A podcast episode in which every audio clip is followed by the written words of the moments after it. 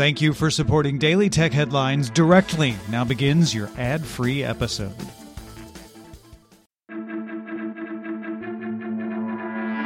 These are the Daily Tech Headlines for Thursday, June 23rd, 2022. I'm Rich Straffolino. Amazon Senior Vice President Rohit Prasad said that it's working on allowing its voice assistant to mimic the voice of anyone using less than a minute of provided audio for training, positioning it as a way to make the memories last using the voices of deceased loved ones. Amazon provided a demo, but didn't say when the feature would launch. Netflix co-CEO Ted Sarandos confirmed to the Wall Street Journal that it's speaking with potential ad partners, saying it will likely start in the advertising business in partnership with an established player. The Wall Street Journal sources say NBC, Universal, and Google are the top contenders to work with Netflix. General Motors said that all of its current and upcoming EVs built on its Ultium platform, as well as most Chevy Bolt models, will support plug-and-charge capability on the EVGO network. Plug-and-charge stations recognize vehicles as it parks, doesn't require pre-registration at each station, with payments handled and authenticated on a smartphone. GM also partnered with EVGO to add more than 3,250 fast chargers in the U.S. by 2025. Volkswagen, Ford, Mercedes-Benz, Porsche, Audi, Hyundai, Lucid, and Polestar also support plug-in charge. Speaking of Polestar, it updated the Polestar 2 to support Apple CarPlay, with users able to mirror an iPhone screen and use Siri to control select functions, pretty typical for CarPlay. However, the Polestar 2 runs Google's Android Automotive operating system for its infotainment stack, hence being notable. Polestar also said it will support Apple's next-gen version of CarPlay announced at WWDC that provides deeper integration into a car's systems. Senate Commerce Chair Maria Cantwell said she is not close to supporting a recently unveiled bipartisan federal privacy bill, saying it contains major enforcement holes and is too weak given that it could override existing state privacy laws. Cantwell's panel controls the fate of any data privacy bill advancing to an overall Senate vote.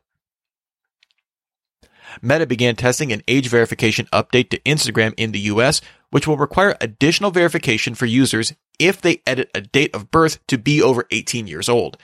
Instagram will test three verification options: uploading IDs, asking adult Instagram friends to verify age, or submitting videos for facial analysis. The system does not verify age when creating an account. eBay acquired the UK NFT marketplace Known Origin. eBay began selling NFTs in 2021 and released its debut collection of sports-themed NFTs back in May. Brave Software announced its Brave search engine is out of beta. It also announced a new beta feature for search called Goggles, which lets users customize how search results are ranked with custom preferences and priorities. Example goggles include excluding Pinterest results from search or removing results from the top 1,000 most viewed websites. Meta CEO Mark Zuckerberg announced Facebook Pay rebranded to MetaPay. As part of this, Zuckerberg also said it's working on making this an interoperable wallet for the metaverse that can manage identities, items, and payment methods across digital worlds. Cerebras Systems announced its CS2 wafer-scale engine set a record for training a natural language processing AI model with 20 billion parameters on a single device rather than having the workload scaled across multiple accelerators. For context, Cerebras's chips use virtually an entire chip wafer with 2.6 trillion transistors and about 850,000 cores. Cerebras says it hopes this will reduce the expertise needed to set up large models to further democratize access to them. Intel began selling its Arc A380 GPUs in China, and WCCF Tech got hold of one to run benchmarks. The A380 did well on synthetic benchmarks, scoring 41% higher than the NVIDIA GTX 1650 on 3DMark's TimeSpy, even beating the more expensive AMD RX 6500 XT. But it looks like its drivers for games are still a work in progress. Across 11 mainstream games at 1080p, it only beat the GTX 1650 on one title.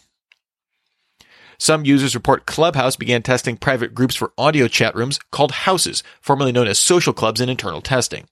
Anyone in a house can unmute themselves to speak, and members can post in a written group chat that persists for a week.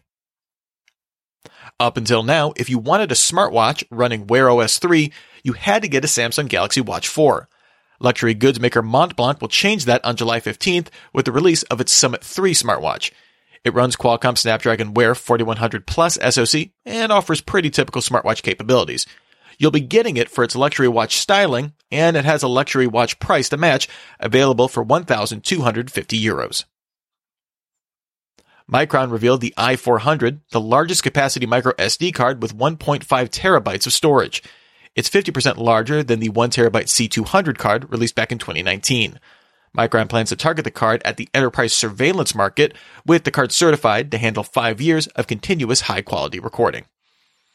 And finally, according to the analysts at Counterpoint, Apple accounted for the top 4 best-selling smartphones globally in April, with the iPhone 13, 13 Pro Max, 13 Pro, and 12 accounting for a combined 12.3% market share.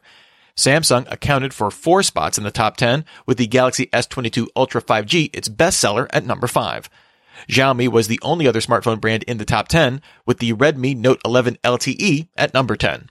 Remember, for more discussion of the tech news of the day, subscribe to Daily Tech News Show at dailytechnewsshow.com. And remember to rate and review Daily Tech Headlines wherever you get your podcasts. Thanks for listening. We'll talk to you next time.